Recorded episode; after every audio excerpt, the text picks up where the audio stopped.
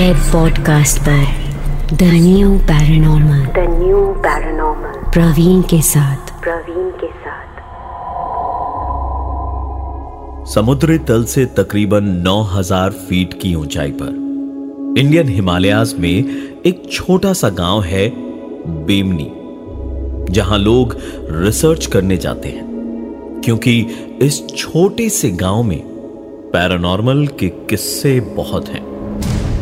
Anthropology यानी कि हमारी सोसाइटी कल्चर और उसके डेवलपमेंट पर रिसर्च करने वाली एक महिला का पहला दिन था बेमनी गाँव में, जब वो अपने बच्चे के साथ एक दुकान पर गई।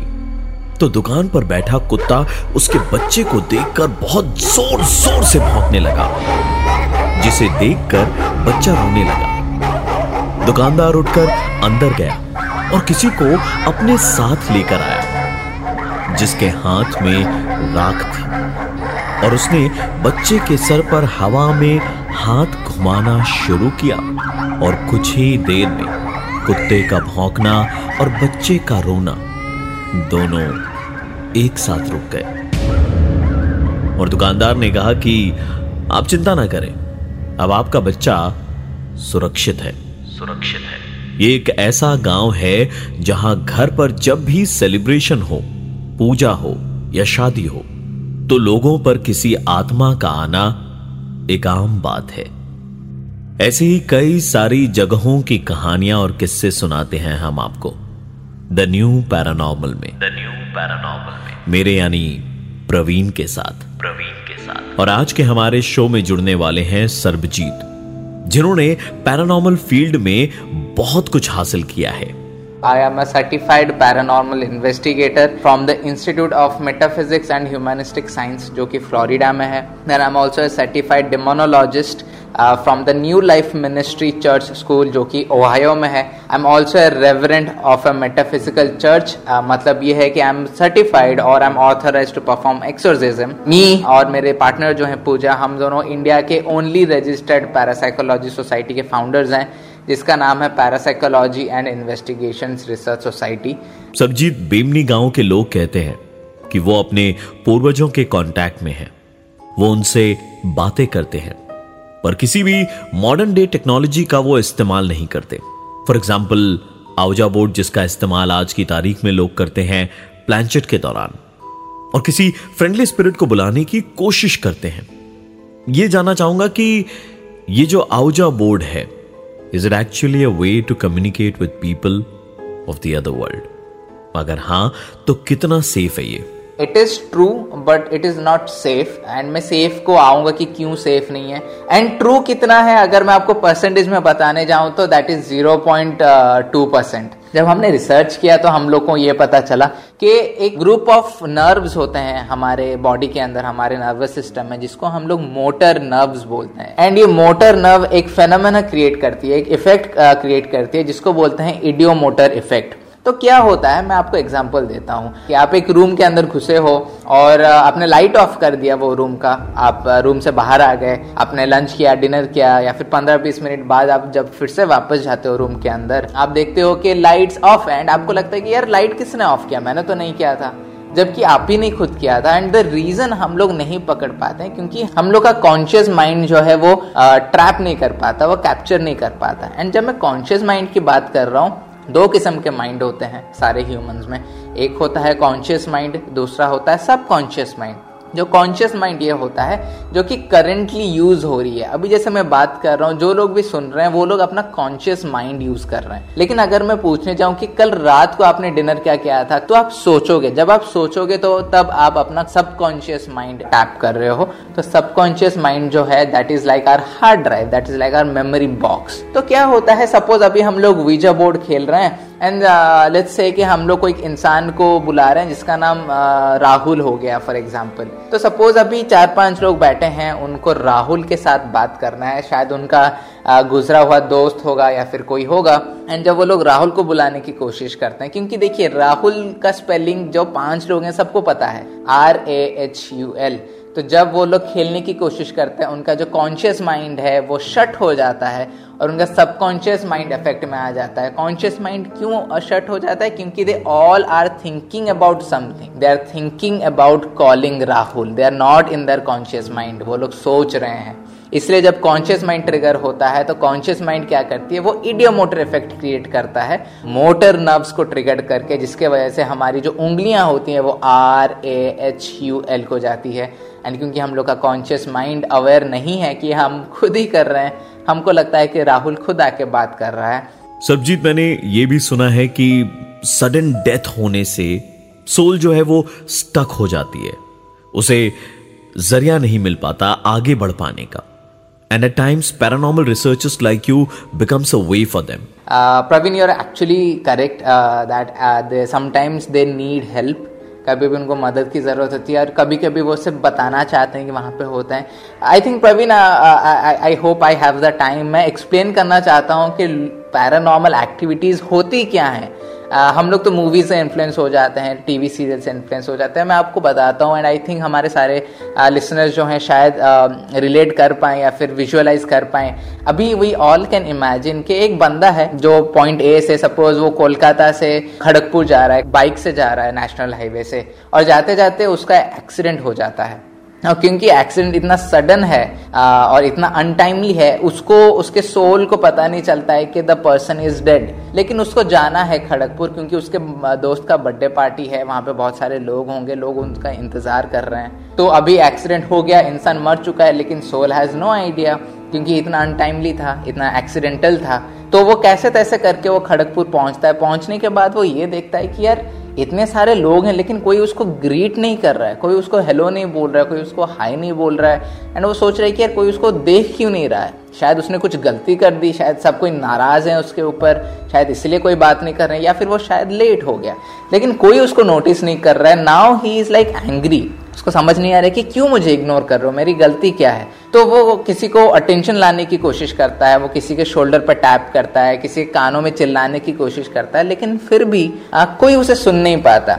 अभी फ्रस्ट्रेट होके उसको क्या लगता है कि यार कोई मुझे देख नहीं पा रहा है मैं ना ये चीज़ों को फेंक देता हूँ, शायद तब कोई देख ले। एंड फिर वो क्या करता है कि अगर ग्लास रखा गया है ग्लास ऑफ़ वाटर वो उसको ढकेल के गिरा देता है। एंड जो लेमन होते हैं, जो इंसान ज़िंदा है, उनको क्या दिखता है कि ग्लास अपने आप गिर गया। And that is what paranormal activities are इधर क्या है, ये जो बंदा है, उसको बस अटेंशन चाहिए होता है। उसको बस ये चाहिए होता है कि यार मेरे को देखो, मैं यहाँ पे हूँ। दैट इज़ वन केस लेकिन सेकेंड केस ये भी होता है कि उनको मदद चाहिए होता है। कभी कभी स्पिरिट्स कई बार हमने ये भी देखा है कि उनको समझ नहीं आता है कि आगे क्या करना है। तो वो एक एक जगह पे फंस गए होते हैं, घरों में फंस जाते हैं, या फिर ऐसे पॉइंट्स में फंस जाते हैं जहाँ पे उनकी डेथ हुई होती है, या फिर ऐसे जगहों पे फंस जाते हैं जहाँ पे उनका इमोशनल कनेक्ट काफ़ी होता है। और जब हम लोग वॉइस भी कैप्चर करते हैं, हम बहुत बार तो ये कैप्चर किए हैं कि वो लोग क्यों हैं कौन से साल से हैं क्यों अटके हैं? कैसे उनका डेथ हुआ? आ, मैं एक एक्सपीरियंस शेयर करना चाहूँगा। पुणे में एक जगह है होलकर ब्रिज करके। तो होलकर ब्रिज को महाराष्ट्र का सबसे हॉन्टेड लोकेशन बोला जाता है। तो वहाँ पे जब हमने कम्युनिकेशन करने की कोशिश की Praveen we use a lot of device जैसे मैंने मेंशन किया। एक डिवाइस का नाम ये भी है P S B eleven spirit box eleven बोला जाता है उसको। हम लोगों को एक नाम आया, नाम था मिस्टर श्रीनिवास। जब पता चला कि श्रीनिवास जी हैं, जब हमने कम्युनिकेशन करने की कोशिश की तो हमको ये पता चला कि मिस्टर श्रीनिवास एक स्लेव थे वहाँ पे, जो कि इलेवेंथ सेंचुरी में मारे गए थे एंड वो इलेवेंथ सेंचुरी से 2019 ये लास्ट ईयर की बात है। 2019 तक वो फंसे थे वही लोकेशन पे। उनको बस एक ज़रिया चाहिए था जिससे वो अपनी आवाज़ लोगों तक पहुँचा सके। एंड जब हमने कम्युनिकेशन करने की कोशिश की ये डिवाइसेस से उनकी आवाज़ आई। तो Praveen you are very true sometimes they need help कि आगे क्या करना है। Sometimes they just need attention from us बहुत सारे केसेस आपने हैंडल किए हैं सरजीत सो so, ऐसा कभी कुछ हुआ होगा कि द वर्ल्ड ऑफ़ पैरानॉर्मल जो है वो शायद आप पर हावी हो गया। ड्यूरिंग एन इन्वेस्टिगेशन और शायद आपने मौत का डर जो है वो बहुत ज़्यादा नज़दीक से देखा होगा। भुवनेश्वर का जो केस था, वो एक ओल्ड लेडी से आया था। हमने प्रायोरिटी लगा के केस इन्वेस्टिगेट करने गए हैं। उन्होंने बोला कि बेटे, वो जो पंद्रह बीस साल से जो ऊपर का फ्लैट जो खाली है वो खाली है क्योंकि जो फैमिलीज़ रहती थी वो एक दोपहर लंच कर रही थी और उनके सामने उनका खाने का प्लेट किसी ने स्नैच कर लिया, एक अनसीन फोर्स ने। मैंने सोचा कि नहीं साइकिक्स की ज़रूरत है तो मेरे जो पार्टनर हैं पूजा वो एक साइकिक मीडियम है तो हमने फ़ोटो खींची और हमने पूजा को भेज दिया, जो कि तब मुंबई में थी। तो आधे घंटे बाद पूजा का कॉल आया एंड पूजा काफ़ी वॉरिड सी थी। एंड पूजा ने बोला कि सरबजी जस्ट बी सेफ़ ये वार्निंग की तरह दे रही हूँ आपको। वहाँ पे जो स्पिरिट्स मैंने देखा है they are not very safe they are not very good तो काफ़ी डिटेल्ड रीडिंग था uh, प्रवीण जब उन्होंने दिया। तो एक क्रू हमने फैमिलीज़ के साथ छोड़ा और बाकी सब हम, मेरे साथ ऊपर आए। एंड प्रवीण, जब हम लोग इन्वेस्टिगेट करते हैं स्पेशली हमारी टीम हम लोग खुद को अगर एक बिल्डिंग है तो हम लोग खुद को वो बिल्डिंग के अंदर लॉक कर देते हैं, जिसको हम लोग पैरानॉर्मल लॉकडाउन भी बोलते हैं। ताकि जो स्पिरिट्स हैं, उनको ये लगे कि यार, ये तो अभी फंस गया, ये इंसान, अभी मैं जो चाहूँ वो करूँ। तो एक्टिविटीज़ बढ़ जाती हैं that helps us to document things एक जगह पे हमको एक डॉल मिला, उसमें कोई इलेक्ट्रिकल पार्ट्स नहीं थे, सिर्फ़ कॉटन कॉटन से बना था। वो डॉल से हमारी डिवाइसेस सारे फ्लक्चुएट हो रहे थे, जो कि मैंने कभी नहीं देखा था। हर जगह पे, हर कॉर्नर से आवाज़ आ रही है, हर कपबोर्ड से नॉकिंग की आवाज़ आ रही है। हमारा जो एक बंदा था, जो कि कैमरा ऑपरेट कर रहा था पैंतीस साल का इंसान, जब मम्मी मम्मी करके चिल्लाए यू शुड बिलीव कि कुछ तो गलत है। वो बोलता है कि, सरबजीत, कोई तो मेरा पैर पकड़ा हुआ था। मैंने कहा, यार, ये कैसे हो सकता है? आप तो कुछ भी अभी बोल रहे हो। हमने कहा कि, ठीक है, अगर आपके पैर को एक्चुअली किसी ने पकड़ा है तो शायद कुछ ना कुछ तो कैप्चर किया होगा हमने। और जब हम उनका पैंट उठाते हैं, उनके पैरों में फाइव फिंगर मार्क्स थे, जैसे कि एक्चुअली किसी ने उनका पैर पकड़ के खींचा है। मैंने कहा कि ये कैसे हो सकता है, ऐसा मैंने कभी नहीं देखा। एंड ये जो इन्वेस्टिगेशन था Praveen we had to wrap it up very quickly क्योंकि जो क्यू था, वो मेरे रिस्पॉन्सिबिलिटी के अंडर था। वो इन्वेस्टिगेशन रैप अप करके हम लोग बाहर गए, थोड़ा कॉफ़ी पी रहे थे ताकि जो माइंड है, वो थोड़ा क्लियर हो जाए। और मैंने पूछा कि, मेसन, आपके पैर में जो मार्क आया था, वो क्या वो अभी भी है? तो हमने जब फिर से उनका पैंट लिफ्ट किया तो वो मार्क्स नहीं थे वो जैसे ही आए थे वैसे ही चले गए थे। सबजीत बहुत जगह रिसर्च करी है। आपके इक्विपमेंट्स में बहुत सारी रीडिंग्स आई हैं। आपकी रिसर्च के अनुसार अब तक के करियर में सबसे ज़्यादा हॉन्टेड जगह जहाँ पर आपने बहुत ज़्यादा एक्टिविटीज़ देखी वो जगह कौन सी है? कोलकाता से पाँच छह घंटे दूर होगा। आ, हम उसे कचेरी बाड़ी बोलते हैं।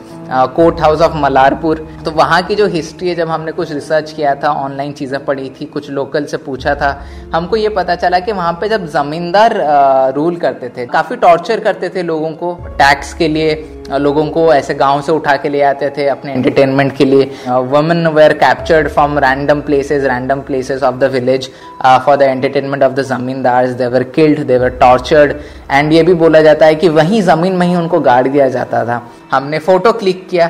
और हमने पूजा को भेज दिया। पूजा ने काफ़ी सारी रीडिंग्स दिए, पूजा ने ये भी बोला कि एक लेडी है वहाँ पे जो कि वहाँ पे डांसर हुआ करती थी। वो अभी भी नाचती है वहाँ पे और शायद अगर आप उनका नाम लेके बुलाओ तो शायद वो आके आपसे बात भी करें, शायद कम्युनिकेट करने की कोशिश करें बट शी इज़ काफ़ी शाय वो काफ़ी डरी हुई भी है।